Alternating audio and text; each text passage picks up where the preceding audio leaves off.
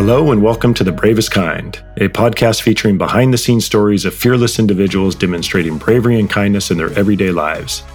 I am your host, Ryan Sheaffer, and I'm a firefighter and EMT with the Kirkland Fire Department located just outside of Seattle, Washington. We've got a fun one today for all you reality television fans out there. My guest is Jerry Ferris, and we discuss our shared experience participating on Season 3 of the ABC reality show, The Bachelorette. Jerry and I exchange stories of what it's like to be a participant on a reality television show, the importance of saying yes to the moment, and unlikely outcomes that occurred from being on the show over 15 years ago.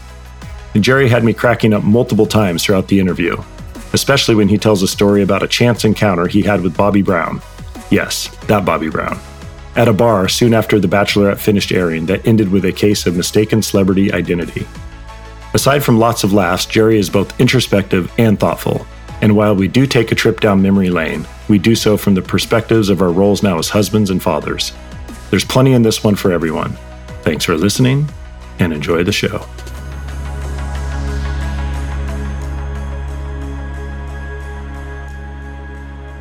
Give it to me again. I feel like that's the David Letterman. Oh yeah. You know, it's like whenever there's a dad joke, and then the follow up is get ready to use that a lot. Yeah, it is all good. I got to hear intro. Oh.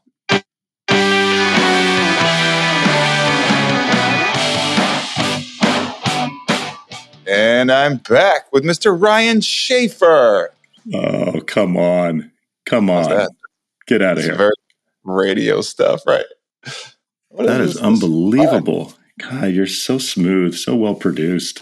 All right. So Jerry Ferris is with me today. And full disclosure here for those listening, this is actually our third attempt, I believe, at doing this. So I had Jerry and Wendell Gisa, a couple other guys that I was on The Bachelorette, Season 3 of The Bachelorette with over 15 years ago. And I think I have 3 hours of recordings between yourself and Wendell and me from last week, which was hilarious and really nice catching up with everybody. And then I was like, I don't even know how I'm going to get through this. Wendell was being super dad, managing 3 kids while we were going through the interview. So I finally just reached out to you both and I was like, how about we do 2 episodes? I'll just talk to you each one-on-one and we'll do it as a 2-parter. So that's where we are.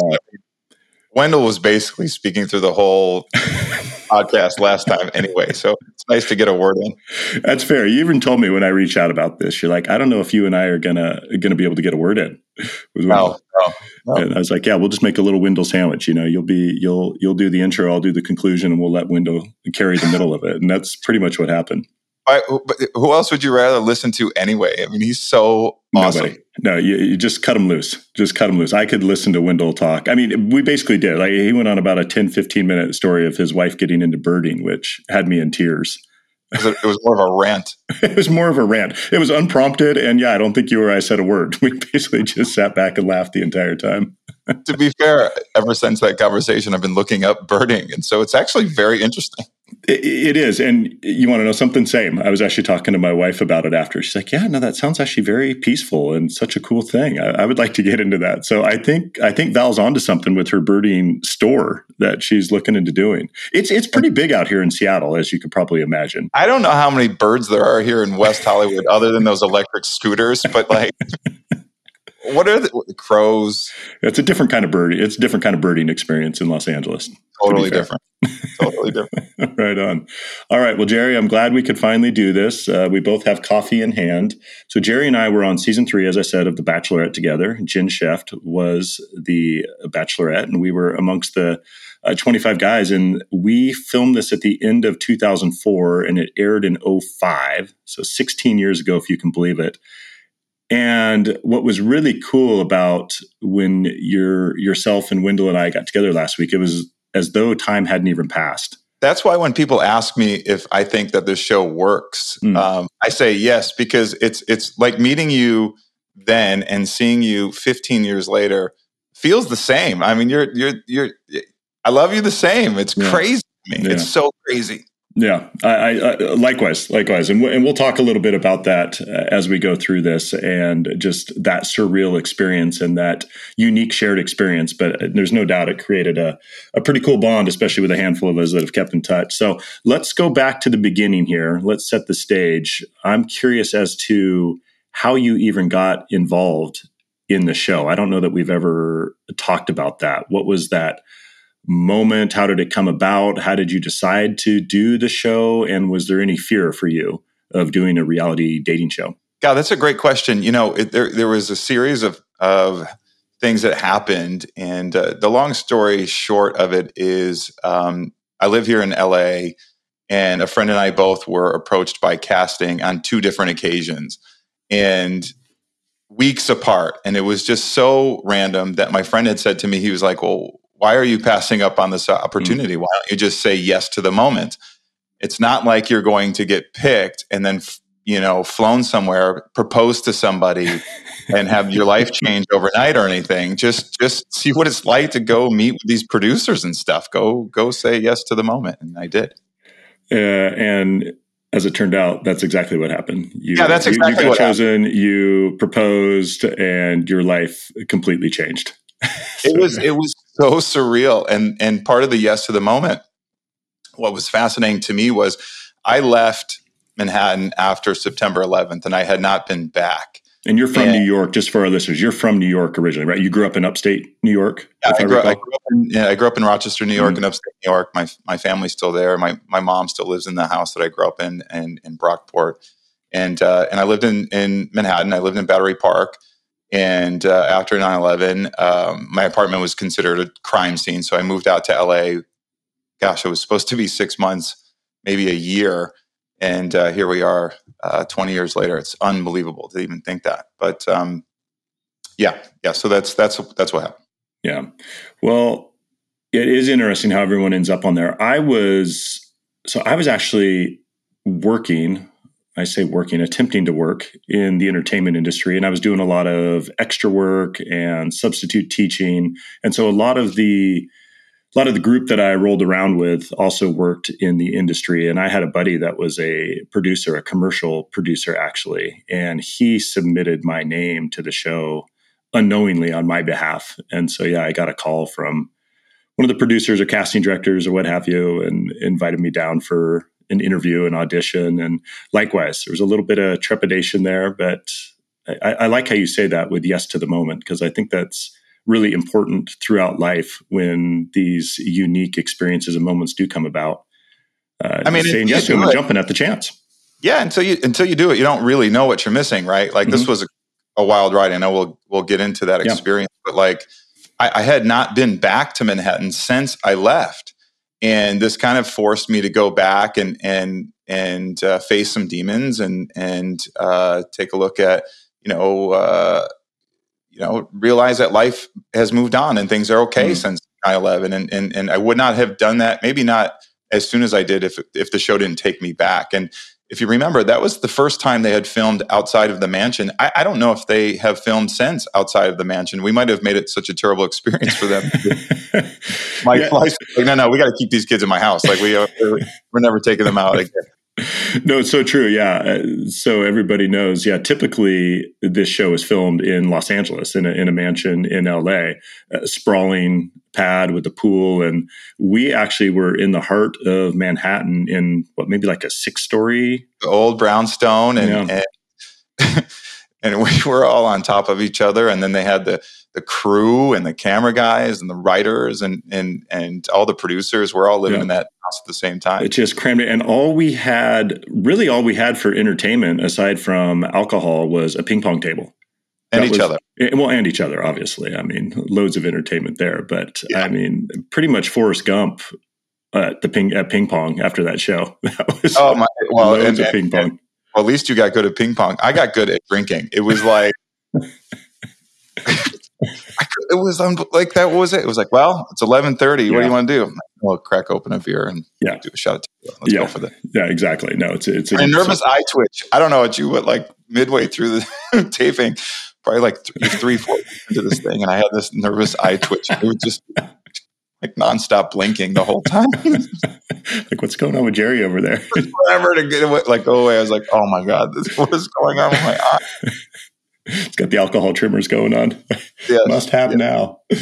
So Jerry, was there anything in particular when you decided to do this that you were hoping to gain from the experience? I mean, did you expect or think or hope that you might come out of this show with a fiance and ultimately a wife? Or did you have any thoughts going into it along those lines?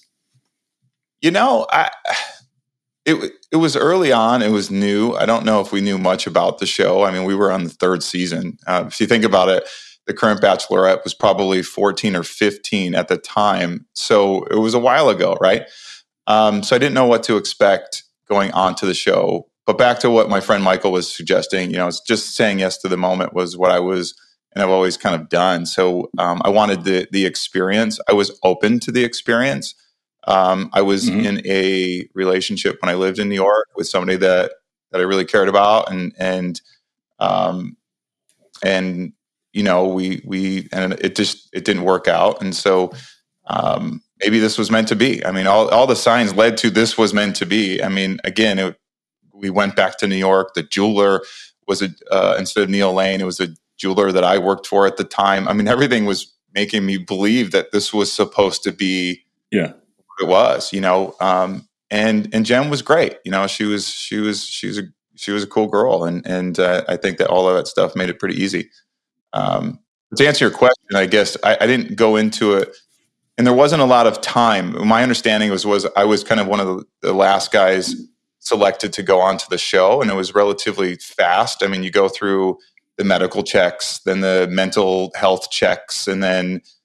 Dude, how much background checking was there? It was insane, wasn't it? Like you said, I think we had to pay medical check, background check. I mean, financial records, checking to see if you've declared for bankruptcy. I mean, doing like blood work. I felt like I was applying to join the FBI or the CIA or something. It was crazy. And I realized how lame I was. Like they came back and like, that's it? You don't have anything else?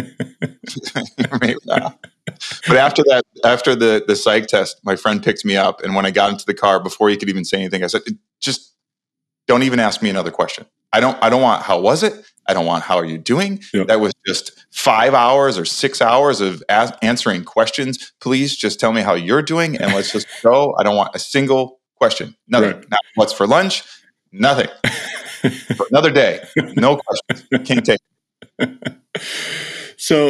So our listeners know here, I mean, if they're not familiar with Jerry Ferris, he was ultimately the chosen one. You got the last rose. I was a mere distance third place if we're to put rankings on this, still on the podium. But although I often think somehow, in some ways, I got out the best, kind of unscathed. I had the full experience of being on there on pretty much all the episodes, got, you know, hometown date, overnight date, but did not actually have to get down on a knee on national TV to propose. So I want to talk about that a little bit because you were the last man standing and you did ultimately go and find a ring and went to propose to Jen. And I would love for you to share a little bit with our listeners about that experience and what ultimately transpired.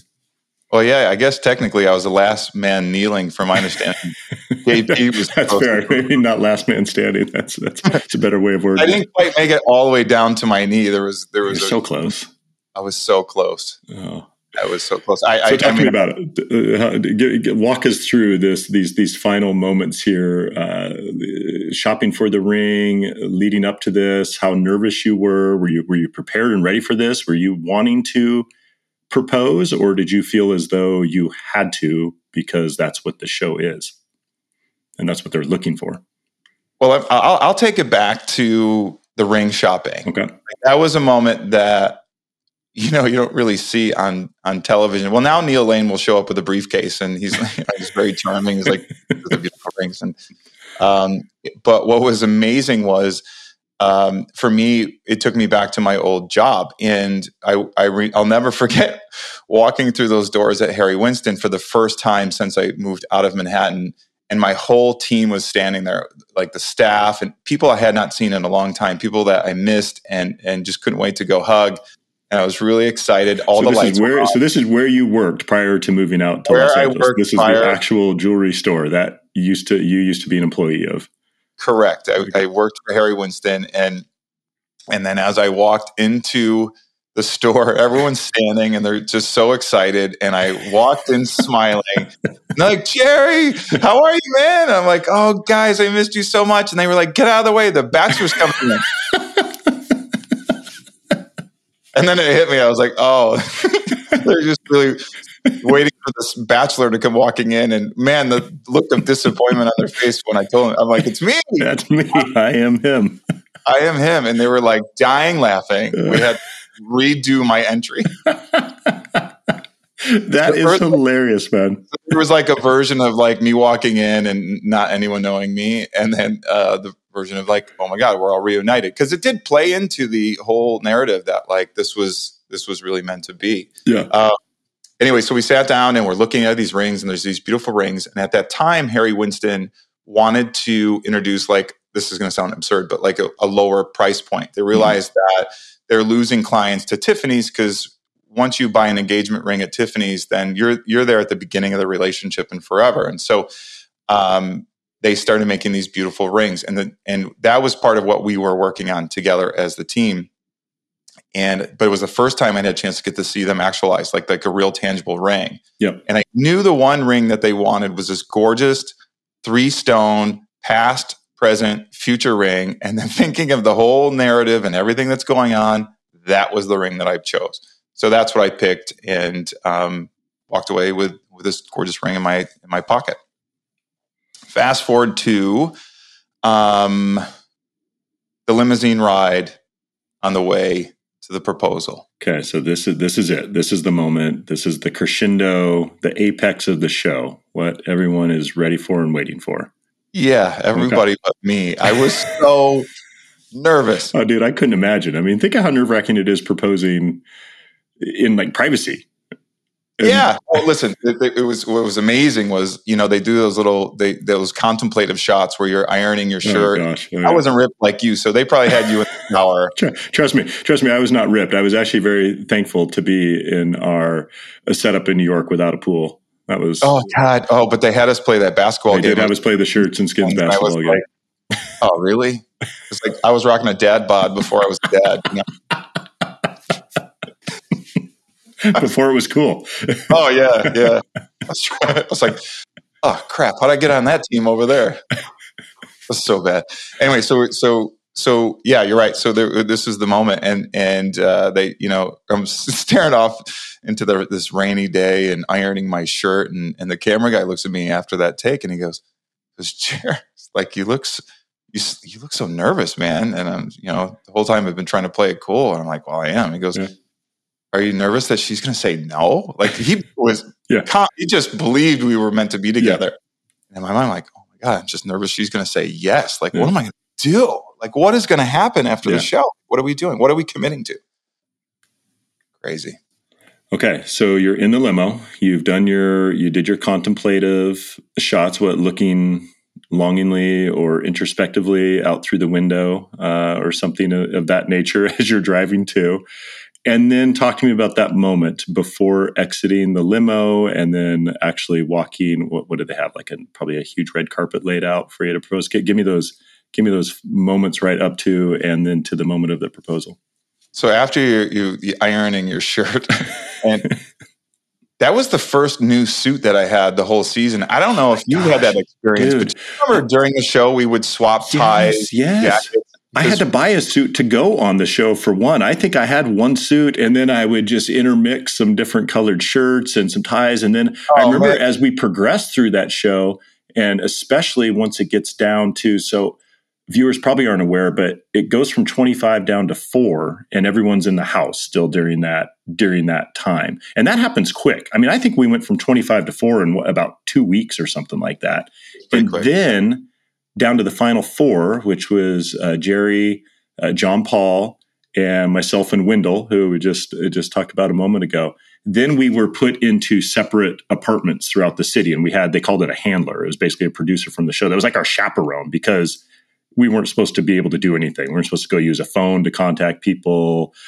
So we had to do everything with our handler, with our chaperone.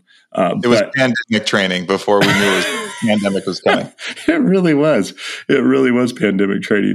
Total isolation, except for you and the handler. It was like such a terrible name for somebody, but like I had this guy, Jonathan, and he was like, I don't know if you knew Jonathan. Oh, Jonathan was great. Oh, absolutely. Yeah. Okay. Jonathan was awesome. His smile and his energy, and he just was very upbeat and optimistic, and I love seeing him. But man, what a crazy circumstance. I know, right? So anyway, I lost my train of thought on where I was going with that. I think I had a reason for bringing that story. Well, what I was doing was just trying to avoid answering your question, which was, what was that ride like? Okay, walk us through that. Well, look, it's an exciting day. It's after weeks of filming, 24/7. You know, you would hear a creak in the floor. You take the pillow off the top of your head and you look, and there was a camera person looking at you. Oh my gosh, like, right? I know. So now it's here, and here's the moment, and I'm trying to figure out how I feel and what's going on. And you're just filled with all kinds of emotion, and we don't get a lot of time, one-on-one time with her. So it was difficult to really get on the same page, you know. And so you're just not sure. And there were so many twists and turns throughout the whole season. But anyway, you just want to try to be true to yourself, as true to yourself as you could. And anyway, I'm in this limousine, and it's taken a really long time. We're just like circling Lower Manhattan, and we pick somebody up on the side of the road, and he gives me the ring, and he says, "Oh, bud, this is it. This is, man, what this is. It's been really great getting to know you. This is the moment. It was great seeing your love story kind of unfold. You know, she's right now, she's saying no to the other guy, and she's just really excited about your future and you guys getting together and where this could go. So when you walk in, there's going to be a long red carpet. There's going to be candles. She's going to be standing there in this white or kind of off-white dress. And there's going to be more cameras than you've ever seen in your life. But don't worry, it's just your moment, and try to enjoy it. But we need you to say three things. One, her name. Two, this was fate. And three, will you marry me?" And I'm like, okay. And he hands me this ring box. I open the ring box to take a look at this ring, and they're filming the whole moment. And you're supposed to, it's like that product placement moment where you open the ring box and there's a little sparkle and you're like, ding, you know, here. Anyway, I open it up and I slam it down. And I was like, whoa, Mr. Producer, this is the wrong ring. And he was like, what do you mean? I'm like, this is not the ring that I picked. It was the 3-stone ring. It was the one. It was the past, present, and future. Come on. You nailed that. And man, he looked at me and goes, oh, it's not the ring that you picked. It's the one that she wanted. I was like, oh my God. Okay. And I'm like, well, okay. And what are those three things again? And the car stops, and he kind of leans back, and I said, when does this happen? He goes, now. And then the door opens up, and I'm like, I had no time to kind of just get my thoughts together, and the camera's there. And I don't know if you remember this, but one of the things they taught us, every time you get out of the limousine, you look off to your left, you reach down, you button one button. Yes. As you're looking to the right, take a step forward, look straight, and move on. And I can't not watch the show now and not see that moment with every guy getting out of the limousine. You're so right. I remember that the very first day, meeting her that first time, getting out of the limo and doing that. And I think I was fumbling with the button of my coat. I was so nervous. Yeah, it's the same thing. And it's like, I do it now at the valet, and you know, my wife is like, what are you doing? I'm like, this is my move, anyway, honey. This is my move. That's right. The move. And so you do that. And then the doors open up, and it was filmed in an old bank, and it was really quiet, and the ceilings were high, and the guy was right. Everything he said was there. The long red carpet, the candles, she's standing at the end of it. The cameras are everywhere. There was a giant crane that was like, it's in your face as you're walking forward. So you're really just staring right into this camera lens, and you're like, why are you so close? Like you know, you don't even know there's pimples or whatever's going on. My twitchy eye. So then I see her, and she looked great, mm-hmm. and she was clearly nervous. And I remember saying that and tried to connect with her. And then I'm like, what are those three things the guy said? Okay. So I'm going for it. And I start to kneel down. I'm reaching into my pocket at the same time. And yeah. her lips are kind of closed like a ventriloquist. She goes, are you doing what I think you're doing? Oh, no. Looking at her like with my lips closed. Yeah, I'm doing what you think you're doing. I'm doing what that guy said to do. And she's like, oh, what are you doing what you think? What? And she was not expecting me to propose. At least it didn't feel that way. Crazy. And then she went off into the darkness. And so I stumbled back. They told her, let me ask you this real quick. Sorry to interrupt. But do you think so they told you all of these things to say, hey, she's ready. Say these three things. Do you think they told her? I don't know. Jerry's not going to propose. I mean, it's so odd. It's almost like you guys were given two different. It's almost like you were led to believe this was what was expected of you, and it was almost like she was led to believe that you weren't going to be. Man, you know, I look.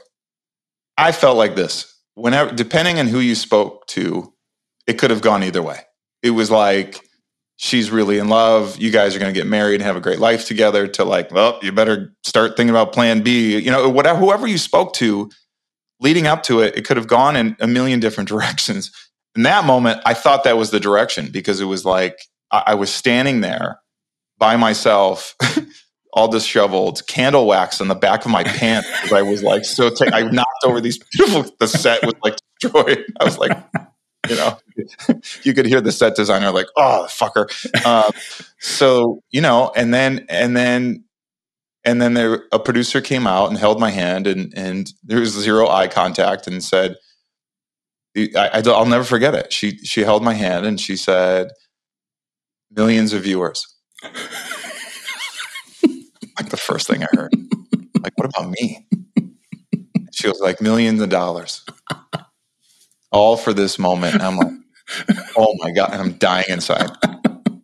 She goes, "Don't worry, Jerry, we'll take care of you." And then she yells, "Jen!" Like, what is happening? Oh my God, dude. And I'm like standing in the circle of candles, right? Like, oh no. Like wax on my pants, and she comes back out.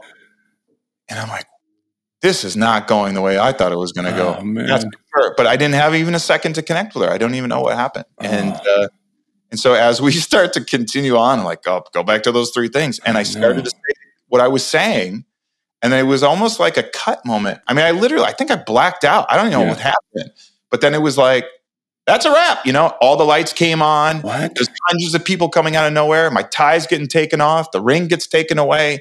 Like it was the night before Thanksgiving. So everybody was done filming and they wanted to go back to their families. It was just like, oh my God, dude! I feel for Jerry Ferris of 16 years ago, man. I mean, I'm like, oh my goodness! Listen, man, I don't know. I mean, a lot of it was because it's just not a normal thing to be filmed 24/7. So, you know, like a lab rat, you're trying to figure out how do I behave? What do I do? Like, how much of this is really me, and how much am I, you know, committing to, and what is happening, and. Am I on this spiritual trip? Like, am I supposed to be saying yes to the moment? What is the moment am I saying yes to? You know, you just don't know. It's crazy. What about after? I mean, so that's a wrap. That basically just dead in the tracks right there. Here you go down for a proposal, and then it's like lights are on. Everyone's ripping microphones off and going separate ways. When did you next talk to Jen? And what kind of conversations happened after the filming? Again, I don't think I've ever really had some of these conversations with you. We had that evening, and somebody allowed us to use their apartment. One of the producers had an apartment downtown that they were staying at. She wasn't going to use. And I think that, you know, so we had that. It was really, a lot of that was a blur afterwards, because you just didn't know who to believe or what was happening, you know, and then you're just overwhelmed with just trying to be on top of things in a very intense way for so long, you know, and it just was, you know, I don't even know. And so we were together then, and then, you know, that was the day before Thanksgiving. And as you mentioned before, that it doesn't air until January. Right. So you've got between, say, November, December, you know, to kind of figure out where you're at with things. And then, you know, she and I had been in touch via text or whatever. We met up and, you know, like I said, I couldn't say anything bad about her at the time. Cause like, you know, she was going through it too. Yeah, absolutely. You know? And by the way, let's not forget, she had gone through it prior to us. She was one of us before. She was a bachelorette. That's she exactly was not in her Firestone season. Mm-hmm. So, she, you know, and he chose her, and that didn't work out. So, like, I don't know, to be her in that moment at that time, and with Bachelor Nation and everything that was going on, it was just a wild, wild experience. Just crazy.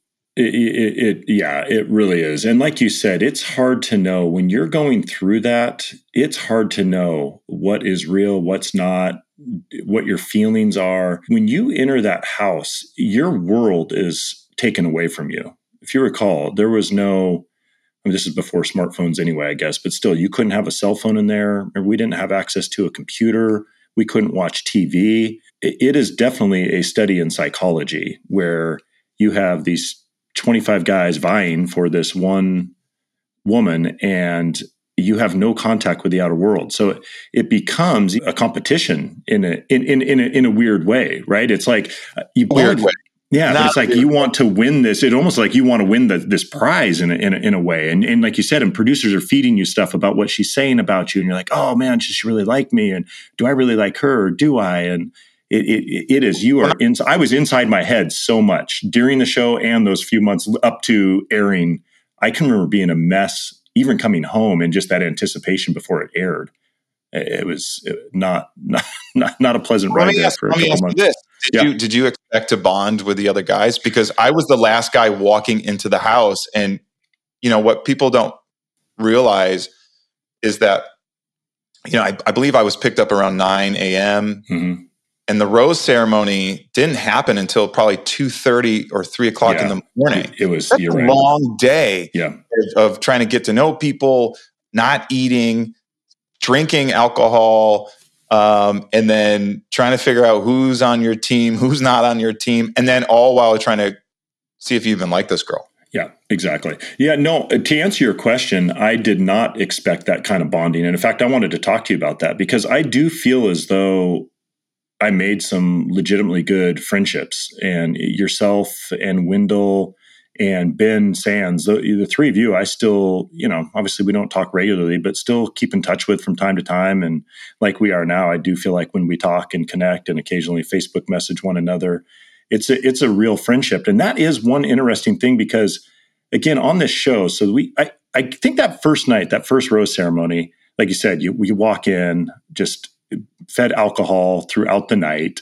Then you have that first rose ceremony. And before you even get there, you even get to being inside the house. Yeah. What was your limo like? Because I was with four other guys in my limo, and we were circling Manhattan. Mm-hmm. I mean, even at one point, we needed a restroom break, and we like mistake.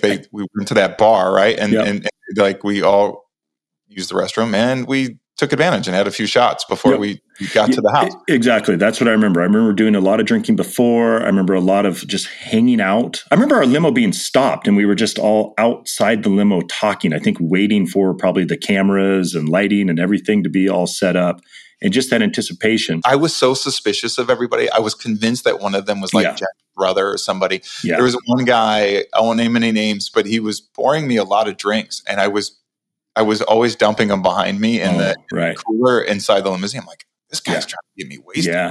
No way.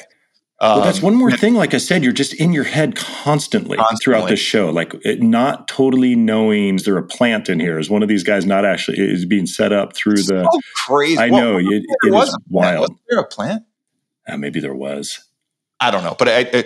But did you plan out what you were going to say to her when you walked up to her and introduce yourself? Had you thought about that? I must have, but I don't have strong recollection of it. I just recall being incredibly nervous and thinking about that moment of exiting the limo, like you just said, and doing what I was supposed to do and getting that button nailed. And I just remember fumbling with my button. That's my distinct memory of getting out of the limo is fumbling with my coat button. Oh man!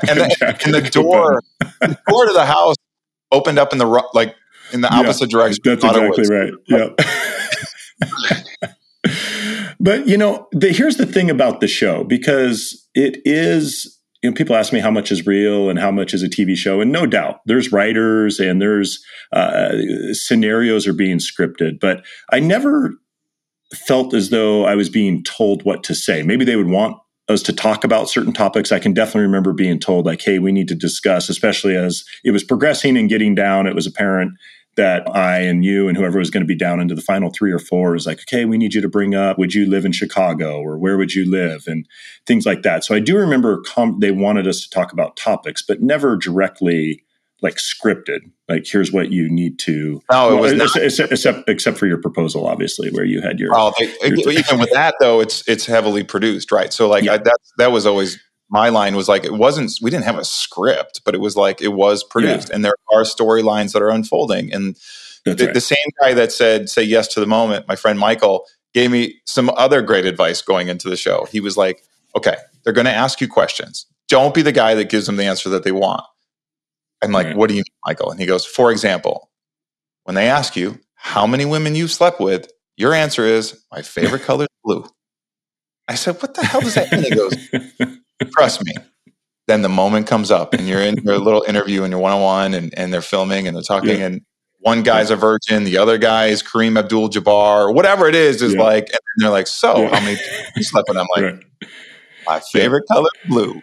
It was like, I'm not telling you shit. And then it was like, anything, and then storyline for somebody else, but it wasn't me. It wasn't, that wasn't good. So that's it. Yeah. So a few things to unpack there. So let's first, the kind of the friendship thing, what I noticed is, so you're in this house, it goes from 25 down to 15 guys that first night. I think 10 guys were cut on our show, that very first rose ceremony. So they never even moved into the house. Not only that, and 15 of us. And I think they had 5, it's my understanding that they had at least 5 backups still at the hotel when we all left in case. I think you're right. It never even went that far. Mm-hmm. Those dudes didn't even leave the hotel. Yep. Never did. Got a free paid vacation trip out to New York for a couple nights and then turned around and zipped back home. The whole time, right? Like, I guess until they see you on TV, I guess it doesn't matter. Yeah. Anyway. Well, so then it goes down to 15. And then what they do, what really stood out to me is there were 3 bedrooms that were used in this house and they put 5 of us in each bedroom. So just imagine almost like, I mean, just barracks, right? Just simple twin beds, you know, almost not quite bunk bed style, but more or less. And I had to crawl over Fabrice to get to my bed. That's awesome. Like, it's so great. This dude walks in before me, right? Like, I mean, everyone has watched Big Brother, and there's those moments where, or Real World or something, where everyone like runs to the room for. I didn't even think that we needed to do that because who would have thought? Yeah, no, I didn't either. Yeah. You walk up, you're like, you're on this floor, and you walk in, and there's like, it's bunk to bunk, side to side. It is. And Fabrice picked the one that was closer to the bathroom, and there's a one on the inside of it, and he just plops his stuff down. I'm like, oh, I guess I'm taking the inside bed, man. So like every night, before and after and everything, I got to climb over the top of this dude that I've never met before. Go to sleep, and he never left. He was always reading. He never left. He was the one guy that didn't really socialize and hang. Oh, he was into other things. Yeah. So 15 guys, 3 bedrooms. Now, what is interesting as it starts getting whittled down to 12 guys, to 10 guys, to 8 guys, you think then that would disperse. Oh, great. We now only have 2 or 3 per bedroom, but no, they would eliminate a bedroom. So when it got down to 10 of us or 9 of us, we only had 2 bedrooms to occupy. When it got down to 6, we were all crammed into one bedroom because, again, they wanted to create this environment where we were constantly talking. It is constantly talking about. Do you remember sometimes, too, it'd be like pitch black, like middle of the night, and we would have a conversation. Maybe like there would just be talking, like you'd be talking to somebody in the bedroom. And then all of a sudden you hear that, you hear all these footsteps and movement from the floor where all the camera people and script writers were, and come in, and then the lights would be on in the bedroom. It's like, that was great. We need you guys to talk about that again. And you're like, what? That was it. You always knew that you said something relevant or bad when you heard those footsteps and the cameras showed up. Because, again, I don't know what the mansion's like. I don't know anything about how these guys maneuver there. Maybe there's more space. But in this tiny brownstone, there was nowhere to hide. So if you did say something, the whole crew had to go from another floor to come running over to like, that was wild. And this big, called it the squirrel, but that boom would kind of dip right down. You're like, where the fuck did that come from? I know. It's like 1 a.m. and all of a sudden you got the squirrel that pooped right over your head. So you can repeat some conversation you just had 10 minutes ago. And by the end of it, you're like, all right. We were like, when you saw the squirrel come down, automatically we would just repeat the last sentence so we could just get back.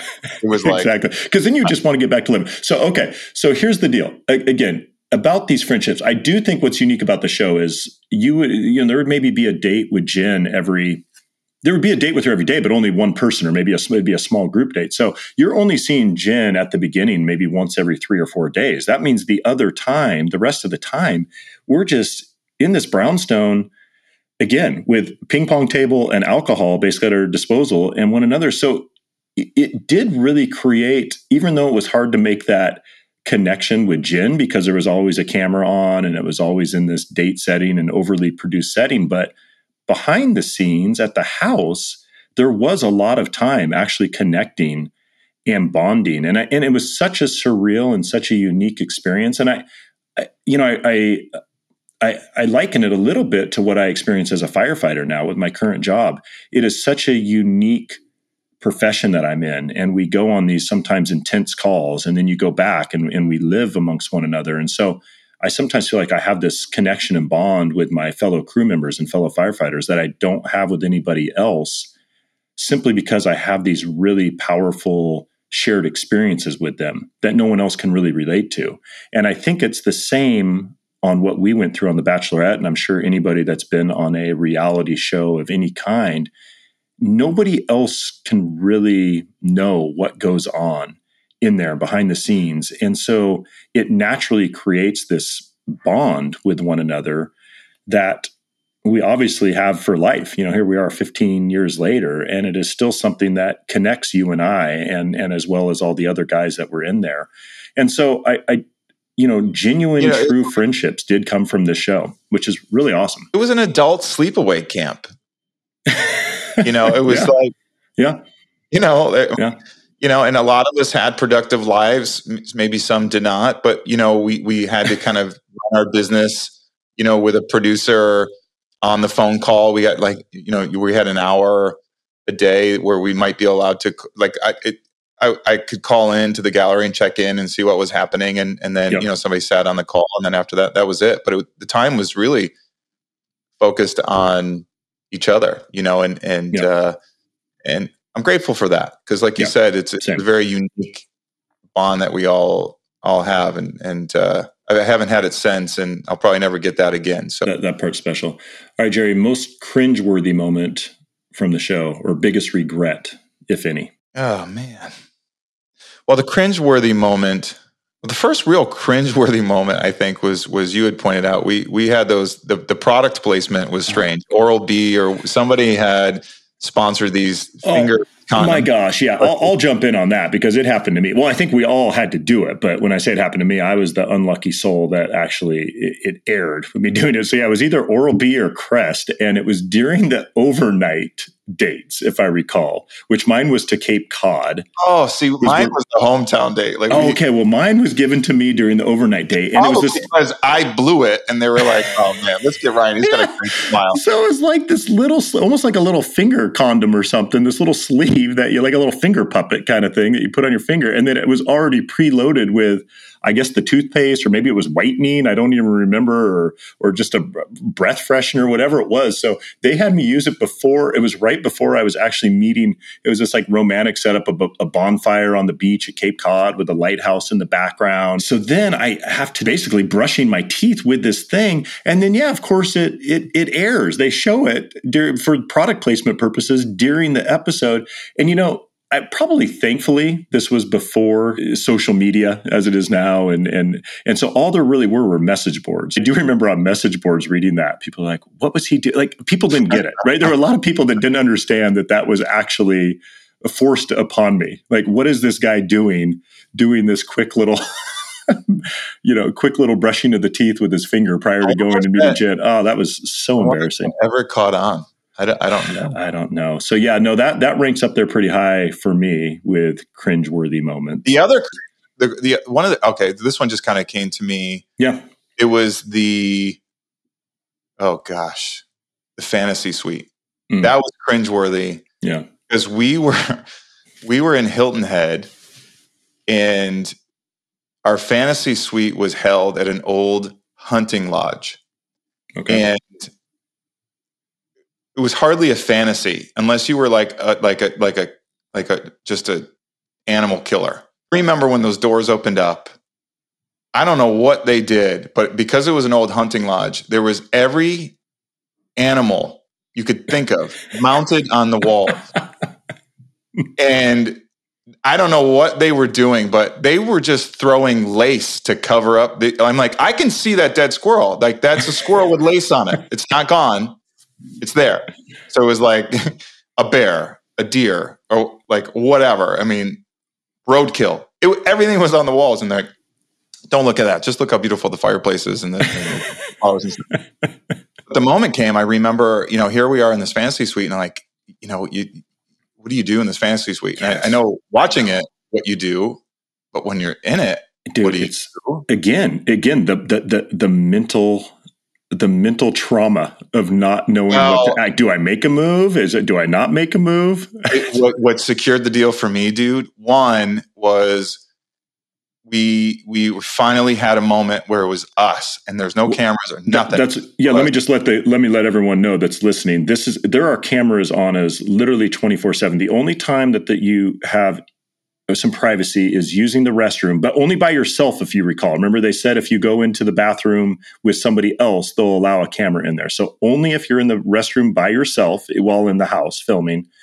And then the first time that you really have a moment with Jen is in this overnight suite. It's the first time that there's nobody around. It's just the two of you. So anyway, take it from there, but I just kind of want to set the stage here. That was the story I was told as well. But then when we got inside, and it's finally like, okay, we can finally eat, right? If you watch the show, the contestants never eat. They always have this beautiful plate in front of them and a drink, and nobody's eating because nobody wants food in their mouth when they're like saying something profound or ridiculous. Right. So we don't eat.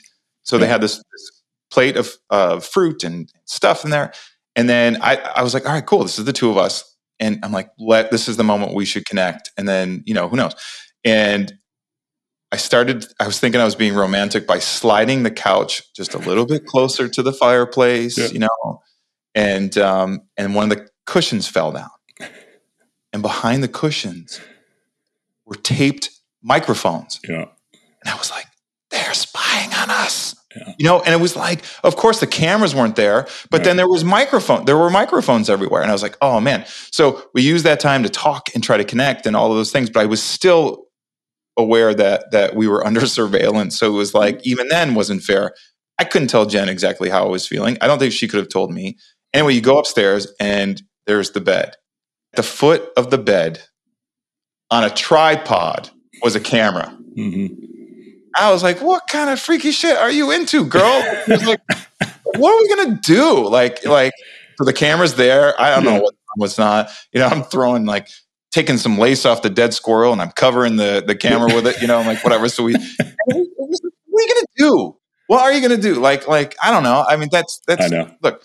If we are meant to be, we'll have that moment later. But that was not the time for us. I agree. It's funny you say that, because I might have had the last of the overnight dates. I don't totally know, but I do remember on the mantle of the fireplace in the suite that we had and it was hidden. It was almost like something you'd see out of a movie, like where the camera's maybe inside the stuffed animal or something like that. It wasn't quite that hidden, but they tried to cover. It was almost a handheld, just old school, I feel like, handheld camera on the mantle, but they tried to hide it. They had cushions, or I don't know.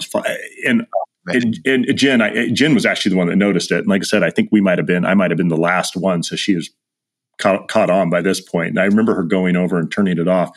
I remember playing Scrabble with her in our suite. And then I did there was this local radio show in Medford, Oregon, where I grew up. And I would do an on-air interview with them every day, the morning after the episode would air. So once it was airing on TV. I don't remember what nights it aired on, but regardless, irrelevant. The next morning. I remember. Monday, okay, it was a Monday. Yeah.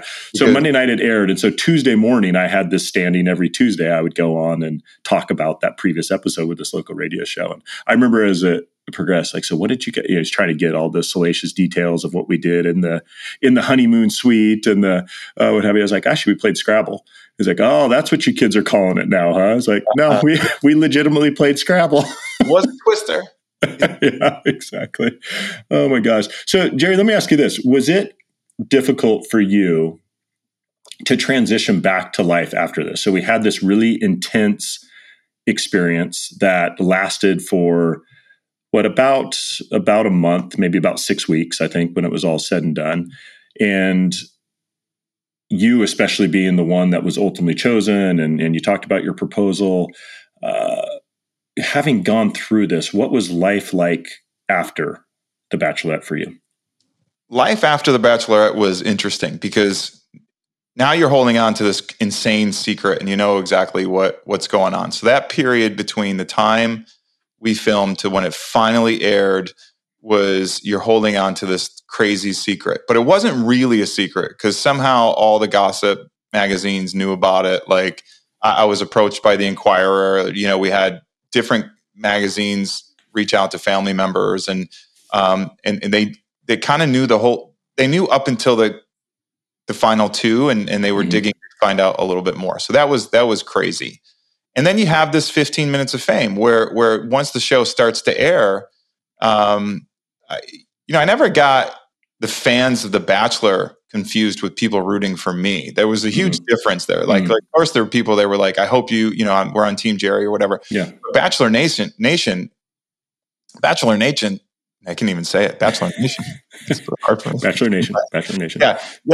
It was like, it was just massive. And the show was really popular and so that was weird. So you had to kind of figure out what's real, what's not, where your ego is, because you're getting recognized. And in a lot of cases, as the season's progressing, you're getting more and more recognized. And but you couldn't get that confused with the reality because you're still that same dude. You know, you're not, and we weren't The Bachelor. We were on the show. Like we were one of the contestants. So, but it was a strange time. And then it became a little difficult because shortly after that, the gallery that I was working for had closed. And so then you're kind of like, great, now I'm out of a job and I'm on the show and it's airing. It's not real time. This is months ago. What do I do with this? Like, what do you do with this? And then just as it went on, it was just the craziness ensued. It just was crazy. Well, give me some insight, man. Talk to me. I've got my own stories and moments and things, but what were some of the crazier post-Bachelorette moments that you had? Well, I mentioned ego, and so one night I was out at a bar in Sunset, and it was really like a really packed bar, and it was the season finale it maybe it had aired recently, but it felt like it was just yesterday. Mm-hmm. And in comes walking Bobby Brown. And what was crazy about that was everybody was talking about the Bobby Whitney story. Like being Bobby Brown was this crazy reality show. And we were getting to know Whitney Houston in a way that we'd never known her before. Yeah. And here's that guy. And as he walks into the bar, I'll never forget it. He points at me from across the room. And I had that look over my shoulder moment, like, is he really looking at me? And he just makes his way through all of these people, and he's signing autographs along the way. And he goes shoulder to shoulder next to me, belly up to the bar, and orders 4 shots of wild turkey and says, cheers. So we slam the first drink, and he looks at me and he says, Whitney thinks you're adorable. Yes. And I'm going... Whitney Houston thinks I'm like, I love Whitney Houston. And I'm like trying to play it cool. And I'm like, well, I'm a fan of you guys. And what's it like being on a reality show? He goes, being on a reality show is better than what I expected. In fact, we have pitched a show and you've come up in conversation because we watch every single week. So Bobby Brown's telling you that he and Whitney have just pitched a different new reality show aside from the one they're doing. With me in mind as the host of the show. They're like, we watch you every single week. We think that you're charming and you'd be great for our show. Do you have Here's your moment. And any contracts or any conflicts to doing another reality show? I said, well, technically, yes. And he says, don't worry, my attorney will be able to get you out of it. We would really love for you to host our show. And I said, this is amazing. We proceed to drink for the next 45 minutes. And when I say drink, it was like straight to the face, wild turkey. And I'm trying to hang with this dude. And we talked about everything. Like he was telling me things about Whitney and him, Love Life, everything. Crazy. And these shots you were not dumping into the back into a cooler. You were down in these. I'm down in these, and it was like, hey, you're hanging with Bobby Brown for crying out loud. Even to the point where Bobby Brown was like, "This will grow hair on your chest," and I showed him my chest, and I don't even have a single hair on my chest. He goes, "What kind of man are you?" And he showed me his hair on his chest, and he asked the bartender, "What's sexier, this or what this guy's got?" And I'm like, showing this bartender in my chest, not a single hair on it, feeling like a little baby. Anyway, getting smashed. And all of a sudden, in comes his attorney. So he was like, hey, man. He gives his attorney a huge hug. And his attorney introduces himself to me, and he puts his hand out. And I say, hi, I'm Jerry Ferris. And I shake the guy's hand. And it was like a record scratched. Bobby looked at me, and he goes, what did you say? I said, I'm Jerry Ferris. And I thought, man, what did I say? He goes, wait a minute. You're not the Idol guy? It hits me. And it was like, the whole time he thought that I was Ryan Sheaffer. The whole time. That's too much, man. Oh, so he thinks he's hanging with Ryan Seacrest. Yeah, and they're like, this is the chance of my life right here. And Whitney Houston's laying in bed watching me like collect roses week after week. No, he thought I was talking to Ryan Seacrest. And the moment he realized I wasn't Ryan Seacrest, they left. That was it. Did he pick up the tab for you? I left. I was like, I got to go pay for those last 100 shots. No way. I'm out of here. But that was my moment. And I remember walking home. Oh, dude. 4 a.m. and I'm laughing. And 4 meant 7 on the East Coast. And I called my brother and I'm like, Mike, that is great. You got to hear this. This just put my ego in check. That is great, dude. That is so funny. That is hilarious. Well, I tell you a moment I had. I mean, I know we all have a lot of them. Mine did not deal with a celebrity encounter at all, but I remember, so like you said, one of the more surreal things is this, is to go on this show. I mean, some guys had full-blown careers going. I know you said like your gallery shut down, but there is this lag between doing it and when it aired. And so I was doing a lot of extra work and substitute teaching and just piecing together jobs to live in LA. And it was around this time that I was actually giving serious thought to leaving LA, getting out of the entertainment industry, and just resuming life back up in the Northwest where I'm from. And that ultimately turned out to be the plan. So, you know, I actually left LA. You know, most people do a reality show and come from some part of the United States and then move to LA after. I kind of did the reverse. I was living in Los Angeles, did the show. And then I was like, all right, I've had my moment. I got a little 15 minutes of fame. And then I moved out. But yeah, there was this period while the show's airing that you still got to make a living somehow. So I was still picking up extra work jobs, still picking up substitute teaching jobs, which was, talk about ego and talk about a little bit of swallowing to the pride, because here on one hand, you're on this national television show and getting recognized everywhere you're going, but I didn't have hardly a penny to my name. You know, I mean, just like scraping dollars together to make it work. So I picked up this substitute teaching job at, I think it was Santa Fe Middle School. It was in the Monrovia School District. And I had substitute taught there for a few years, but I was pretty checked out at this point. I was checked out of just kind of this type of lifestyle, barely getting by. I was ready to leave LA. So I pick up this substitute teaching job in this middle school. And my sub assignments were, these kids are working on this project, you know, just kind of let them, it was a bit of just an ad hoc day for them. Let them work. They've all got this construction paper they're going to be presenting. It was some history project, so they can be coloring their posters and this and that. So great. So I'm in there and I bring a book with me, I remember. And I basically just let the kids have at it. I was like, here's your deal. teacher says you're supposed to be working on these assignments for this presentation you're doing, have at it. So I'm barely keeping this room in check. If you can imagine, you know, a classroom of middle schoolers, seventh graders probably, just running amok with a substitute teacher that really didn't care at this point. That's the scene. And so there was a group that had music going on in the back. So they've got music blasting from the corner. There's kids strewn about the room. Kids are throwing markers at each other. Kids are dancing to the music that's going on. I'm just sitting at my desk with my nose in my book. I don't even care. I'm like, so long as nobody gets hurt or a fight doesn't break out, we're cool. So nose is in my book. All of a sudden I hear, Mr. S, you know, and it was one of those like couple, yeah, what? And another kid runs over and turns off the music. So all of a sudden room goes quiet, like dead quiet. Music's off, not a kid's talking. I look up and there's a police officer in the room. Oh, and I'm just like, oh my God, you know, and this is the campus. He's the campus guy. He's a Monrovia police officer, but he's this liaison between the school district and PD and kind of a community outreach type of deal.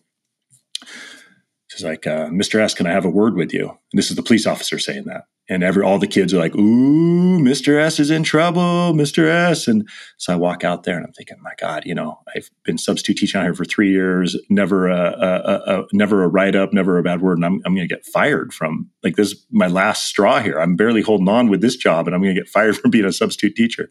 So we go out into the breezeway. Oh, and the police, he has a, I don't know where he got it. He must have printed it up online, but he has this like promo from The Bachelorette, a promo picture headshot of me. He's like, hey, do you mind signing this? He goes, do you mind signing this? My wife is a huge fan of the show and of yours. Oh, you think you're going to get like walked out of there and he's asking for an autograph.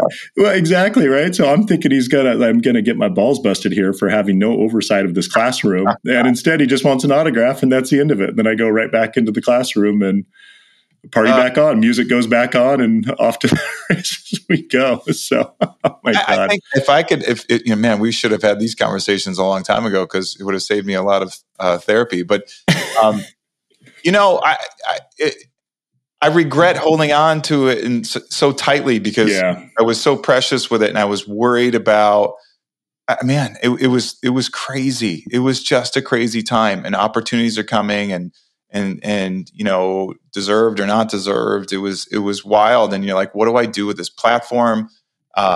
What can I do with this? And like you said, it costs money. I mean, I was getting invited to premieres and things. I'm like, I don't have a new outfit. Like, what are you going to do? And so you run to the, you know, Nordstrom or Bloomie's or something, and you're like, let's leave the tag on and return it tomorrow. Yeah.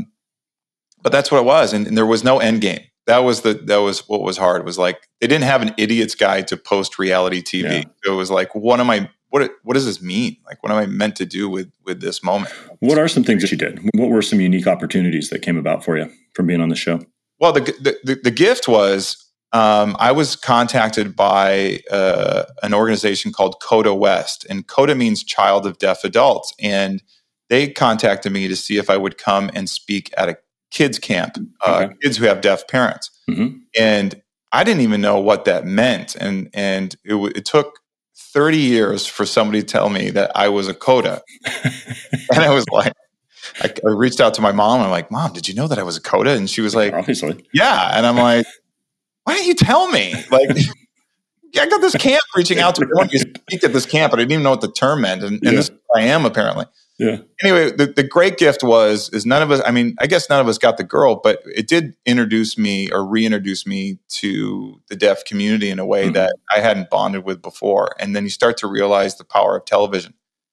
And so I was receiving letters from kids who had deaf parents or deaf parents that had kids. And it was incredible. I mean, at one point I remember somebody from the network had called and said, Jerry, you need to come pick up your mail. And again, it was before all these other platforms where people could reach you directly or DM you or whatever. But like at that time, you know, I was getting handwritten letters and I said, just forward it to me. Now you got to go pick this up. And he went and picked up and it was like three of those like mail courier bags of letters. And I just sat on my floor and I was reading these letters, like handwritten letters from kids. Oh, wow. And they were so proud of me for sharing my mom on national television. And to me, she's my mom. Right. I mean, my mom's an incredible woman who happens to be deaf. I mean, sign language just happens to be my first language. Mm-hmm. But that's it. You know, I just didn't see it in any other way. But it was, to a lot of people, it was for the first time they were seeing somebody like them on TV. So that was my big gift of the show. That's really cool. Was that. And so I kind of made that my mission. And I then went to volunteer more. I then went and partnered up with a language service company where we grew the company from a small 250-person operation to 6,500 people. Wow. Providing interpreting services for hospitals and prisons and all of that. Oh, wow. So that was the gift. That was the cool thing. Oh, that's a huge gift. That's really cool, Jerry. I didn't know all that. I mean, you had much more deep and meaningful than opportunities after. For me, I think I emceed Miss Teen Oregon. I was flown out to Atlanta by a radio station to be a guest host for, they call it the Mile of Men. And it's this like, oh my God. Guys basically line up and are given numbers, and women can drive by and be like, oh, I like that. I like number 18 or I like number 26. And then there was a pre-plan. These guys would have a date that was donated, maybe to a restaurant in Atlanta, or maybe tickets to an Atlanta Braves game. So yeah, it sounds like you had a little bit more, some more meaning behind some of your opportunities. I had to kind of counterbalance it because there was a lot of that craziness, you know, like there's a local radio show here in LA that was pretty popular. They had me on as a guest once, and then the callers would call in, and it was less about me, but it was like more about relationships. And so, and I forgot what they call it. It was therapy Thursdays, they used to call it. And then after the callers started calling, when I was on, they started calling it Jerapy Thursday. So, I'm like trying to give relationship advice, and it was just crazy. Dude, that's great. That is great. Jerry, talk to me about life now. Life's great. A little update. Yeah. What's going on with you? Get me up to speed with where you are now, where things are at now. You're married. I know you've got a kid. Yeah. You know, it's crazy. That was the other thing that came out of the show. I met my wife when I went to a restaurant in LA called Dominic's, and my friend wanted to take me out, and he said, look, now that you're not contractually obligated to stay quiet, I want to hear the dirt. So we went to this restaurant, and it was packed. There was a private event there, and a waitress came up to us and said, I'm sorry, it's a private party. And we're like, oh, we just want to drink by the fireplace. And I just want to reconnect with my friend here. And she was like, let me see what I can do. So she sat us down, and we proceeded to have conversations about what went on behind the scenes on the show. And I just, there was something different about this girl. And ultimately, that's who I ended up marrying. I mean, years later, we're together still, and we're raising a beautiful boy. He'll be 8 in July. And I don't know, life's pretty good. You know, I do commercial real estate here in LA. And while that was put on hold with everything else during the pandemic, I launched a podcast called Thirsty for Knowledge with my friend Corey, who's also a dad. And it's been crazy. It's been a blessing. Now you just talked about being a Coda, child of deaf adult. And I know that your podcast, which is called Thirsty for Knowledge, right? And it's very unique because you have incorporated sign language into your podcast. Yes. Tell our listeners a little bit about that. Yeah, thank you. It's crazy because podcasting is inherently for people who could hear, if you think about it, right? And the whole industry is exploding, and anyone who has a microphone and a headset can have a podcast. And so for me, it was. Wait, so it's not just you and I. We're not the only two doing this platform. And do I wish? If it is just you and I, then our numbers should be a hell of a lot better than that. That's fair. Anyway, we. So look, I started this podcast, and my mother-in-law had asked me if she could listen to one of the episodes, and I was able to share it with her. And my mom, who's deaf, said, oh man, I'd love to hear that conversation. I wish I can hear it. It's too bad I couldn't watch it. And then I had the light bulb moment. I said, wait a minute. How do I make my podcast accessible to the deaf community? And as I started to reach out, we found out that nobody, other than just providing closed captioning, was just offering a genuinely authentic piece of entertainment or a podcast, I should say, that is accessible to the deaf community. And what we're doing is we teamed up with this company called Sign Optics. And what they've done is they've freed that interpreter that you normally see in the little corner Mm-hmm. You know, when you watch press conferences or whatever, they have then put them into the foreground. And so we have a cast where there's a guy that is my interpreter and he's going to be in every episode. And there's a guy that is, his name's Michael Spady, who is an actor here in LA, that's going to be Corey's interpreter for every episode. And then we try to find an interpreter who would kind of represent the guest. And so now as a deaf person, you can watch our podcast in American Sign Language and not have to look for the closed captioning or look for the interpreter in the corner and say who's talking or whatever. So it's just like this free flow conversation in sign language. It's amazing. We're really having a lot of fun doing that. Oh, that's great, Jerry. Oh, it's great that you're continuing to use that platform that you have to continue reaching out. It's a gift to me. It's crazy. And I think, you know, we hope to show other podcasts that it's possible, and we hope to kind of change the industry in that way. It takes work. I mean, we hire deaf talent. Our interpreters are also deaf, and they're actors and activists and teachers and parents and stuff, but they are getting behind what we're trying to do, which is great. So, you know, I can't deny that part of me. It keeps kind of coming up, and that's where should you? I mean, it is like you said, it's part of you. It's your first language. It's my first language. You should embrace it. And here we are in a. What's funny is. You know, sign language is a visual language, but during the pandemic, I think for hearing people, we started to see what language is really about. We're being forced to look at each other for extended periods of time, right? Yeah. Like thanks to Zoom, we have to look at each other. We might not be dressed from the waist down, but we're having to look at each other. But in sign language, it incorporates all of you, and you have to look at each other while you're talking. So, you know, that's what we do, and it's such a visual language. And so we're trying to incorporate that into our podcast. That's cool. You know, I noticed one of your guests, I was actually looking at your website for your podcast. I noticed one of your guests was an actor from Sound of Metal. Yes. Paul Raci. Yeah. Paul. Yeah. And I watched that movie. In fact, I referenced that in one of my earlier podcasts. I was talking to a guest and we were just discussing the importance of being still and being comfortable in one's own skin and being comfortable with self, which is a big theme in that movie. So that was really cool to see that you did an interview.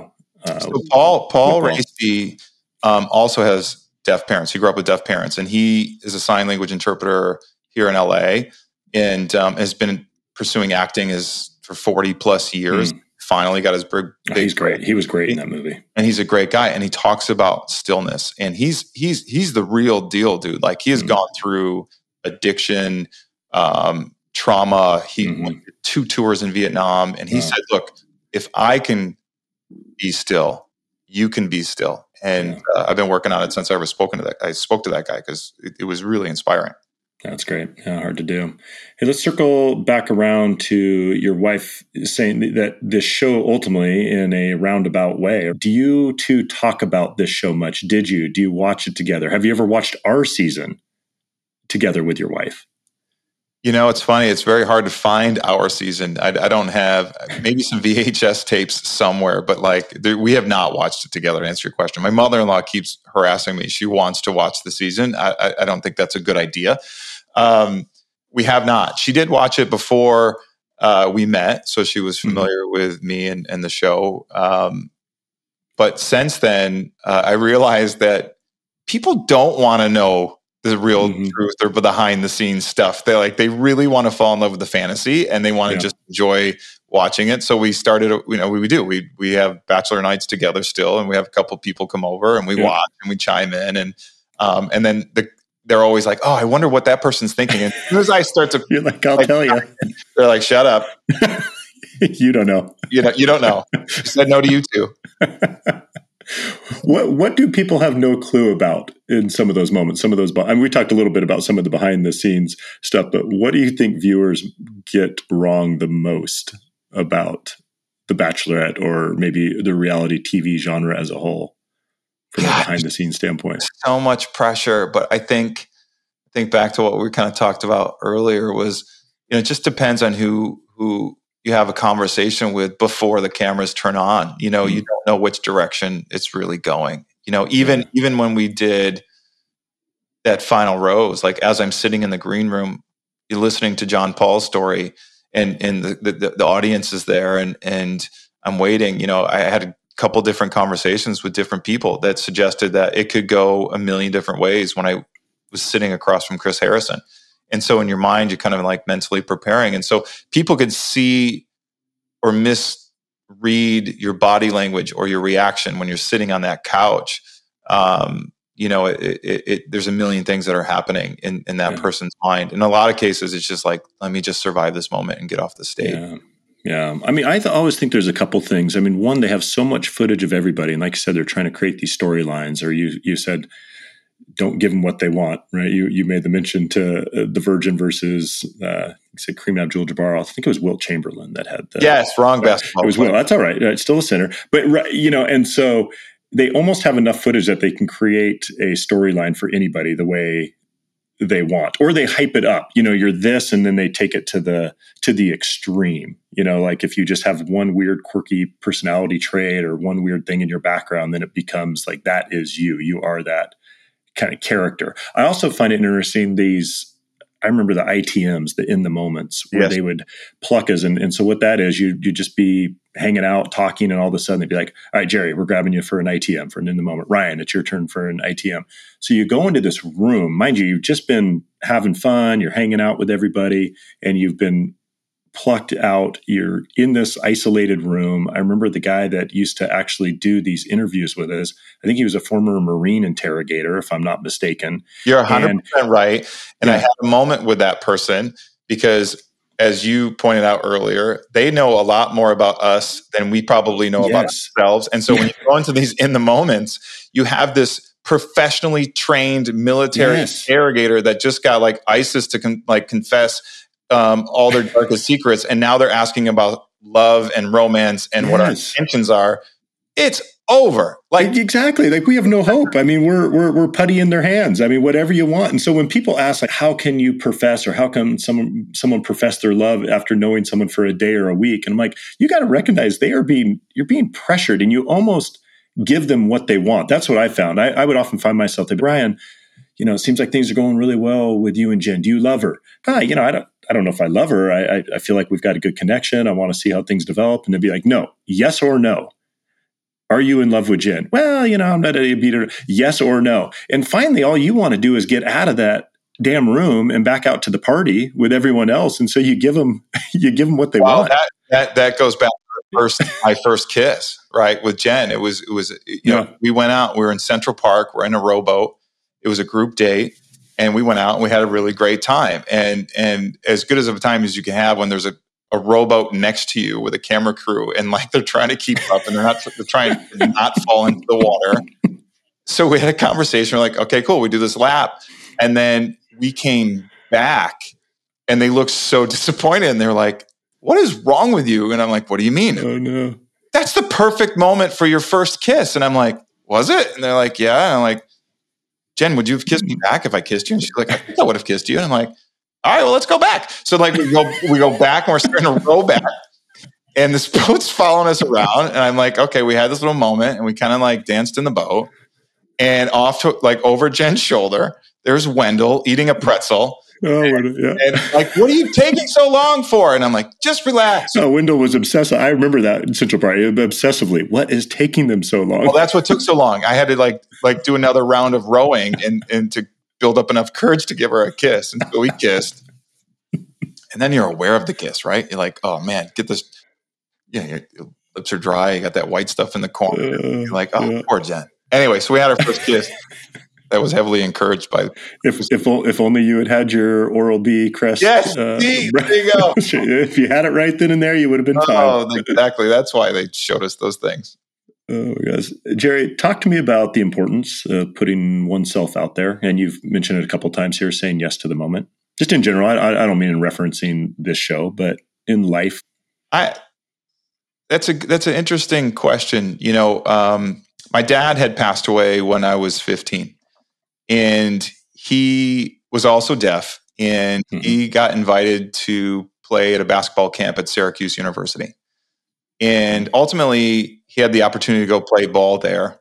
And instead of that, he took a safer route, and he worked with his older brother at Kodak and raised me and had a family and all those things. Anyway, up until the moment that he passed away, I always wondered, I could tell that he always wondered, what life would have been like if he had taken that other fork in the road. And so that's how I've always kind of lived my life. It hasn't been the easiest. I haven't always been right, but you know, if that moment comes up, I'm going to go take it. So I think that to answer your question about putting yourself out there, that's kind of what it takes. You know, it might not feel good and that might not be right, but you did it. And, you know, I don't want to be a woulda, coulda, shoulda guy. So I put it out there. And as a result of that, I feel like my life has been enriched because I get a chance to have these experiences like the show. And with my podcast, that's my goal, is to go meet other people who have different experiences than one that I've had. So yeah, you just, in order for people to give to you, you gotta put it out. Yeah. It's hard. No, and scary. It is hard. It is hard. It's hard. It's scary. You know, I just took a lieutenant's promotional test for the fire department that I work with, and I have not been that nervous in so long. And I think it was this being evaluated and all these battalion chiefs and judging, and you're showing your ability to handle tactics and running a big scene. But it's over and done with. And I'm so glad I went through it, because there is so much importance, I agree, of just facing the moment, you know, when you want something, still going for it. And I know myself, and I think this is true for just about everybody, you typically regret the things that you don't do a heck of a lot more than the things that you do. And that's the only way that we can continue to grow and evolve. And you realize it's not as scary as what it's not as scary, yeah, right? Like, it never is. It's the anticipation. Yeah, it's the fear of the unknown with anything. And then once you go kind of confront that, and you're like, oh, really? That was. Then you stay to say, oh, I mean, if I had another chance at that, I would have done it this way. I would have done it that way. You know. Exactly. Now, you just mentioned it briefly. You talked about it could have saved you a lot of therapy after the show. Did you actually need to receive counseling and therapy due directly to the show? There had to be, clearly there was some underlying issues to begin with, right? So this show is going to just bring all that stuff to the surface. And so, no, I wouldn't say as a direct result of the show. However, you know, back to what I said, there's no playbook, right? Like there was... Afterwards, there isn't a lot of hand-holding. The show does offer counseling if you need it, but I also felt like that was manipulative. You know, I was worried that like if I shared things with those counselors, then that might come back to bite me somehow. So I did leave LA for a short period of time. I went and stayed with my family, and 2 weeks led to a couple of months of just living in my brother's basement and going to flag football practices and taking the kids and putting them on the school bus and that sort of thing. So it like grounded me again. But yeah, I mean, I think especially during this pandemic, I think, you know, mental health is something that we all could be paying a little more attention to and taking care of ourselves a little bit better, you know? So yeah, I didn't have the tools prior to the show. So, you know, it did send me down a spiral of confusion and anxiety and stuff. Jerry? You are happiest when? I am happiest when. Gosh, you know, the first thing that came to my mind is I'm happiest when I open my front door and my son goes, Daddy, and he kind of runs to the door. And the anticipation of where that conversation is going to go. It could be about video games or him wanting to go on an adventure or go to the pool or tell me about school. But the purest, most happiest moment that's just arrives naturally is that. It's like super innocent and he says hi. So, but yeah, I'm happiest when I'm with my crew and you know, again, back to this past year during the pandemic, you know, we were coming out of this thing and somehow with the grace of God and a lot of love and intention, you know, these four walls that we have here have been a playground, sort of a place of adventure, you know, and, you know, as hard as this year has been, I'm going to look back and there's gonna be some moments that I'm going to miss. Yeah, no doubt about that. It's there have been some special things that have come from this, as difficult as it's been. You talk about that with your son and your crew. I was watching my daughter play softball just last night. She had a softball game and I was just sitting there. And I was just smiling, You know, I just had this permagrin on my face watching her out there. She actually got an opportunity to pitch for the first time ever. And it was just so, it's just so cool seeing this little bean that's a part of you. Or raising out there. Humans, man. Yes, I know. It's so crazy and thriving in life. And sometimes in my better moments, I mean, obviously I have plenty of poor moments where I'm completely in a bad space and don't always appreciate them as much as I should. But when I'm in my good moments, such as I was last night, it's just this almost bliss and serenity. And I can just watch them, and it fills me with joy and happiness. Just watching them run amok. It's great. Yeah, man. It's all the cliches. You know, we had some challenges getting here. But after the birth of Asher and seeing who he is today, it's like we hit a home run. You know, like we really got lucked out. We just have a really great kid. And yeah, it's not easy. And there's definitely those hair pulling moments, but there's way more joy that comes out of it than anything else. No, for sure. A non-living thing you cannot live without. A non-living thing that I can't live without. God, my son would say it's my cell phone because I'm on it all the time. I got to get rid of it. It's just, these devices are killing me. A non-living thing. Jeez, Ryan, you hit me with these hard questions. Have you watched The Social Dilemma? I watched the Social Dilemma, and it spoke to me for a couple. It spoke to me for a day or two. Yeah. It actually spoke to me a lot. It's like, I've got to get rid of this thing, and then next thing I know, I'm like, damn it. And then you're back on it. But then it's just, you know, algorithms and manipulation. It's gosh! Clearly, we like that stuff because that's why and how we ended up on that dating show. That's right. Okay, on the topic of saying yes to the moment, you have to do something that you're scared to do. What is your process of quieting that fear and proceeding anyways? I think the process is to be still with yourself for a moment and try to figure out what it is that you're actually afraid of or what you might be projecting onto this particular thing. And so get still and run towards that thing that you're afraid of, whether it's researching it a little bit further or asking more questions, but that's what I'll typically do. If there's something that I'm afraid of, I want to dive deeper into it. But you got to get still with yourself first. Just try to get a little chill. Still first. Yep. Get there. Get to that point. Yeah. All right. Last question for you. What does it mean to be brave? In the words of Jerry Ferris. God, it's a great question. What does it mean to be brave? I think as I'm looking at you, I think about what you do for a living and how you impact people. I think that's bravery. I think of my mom who was widowed. You know, my dad was in a car accident. And so she had to go and become the sole provider and a parent of a 15-year-old, a 13-year-old, 11-year-old.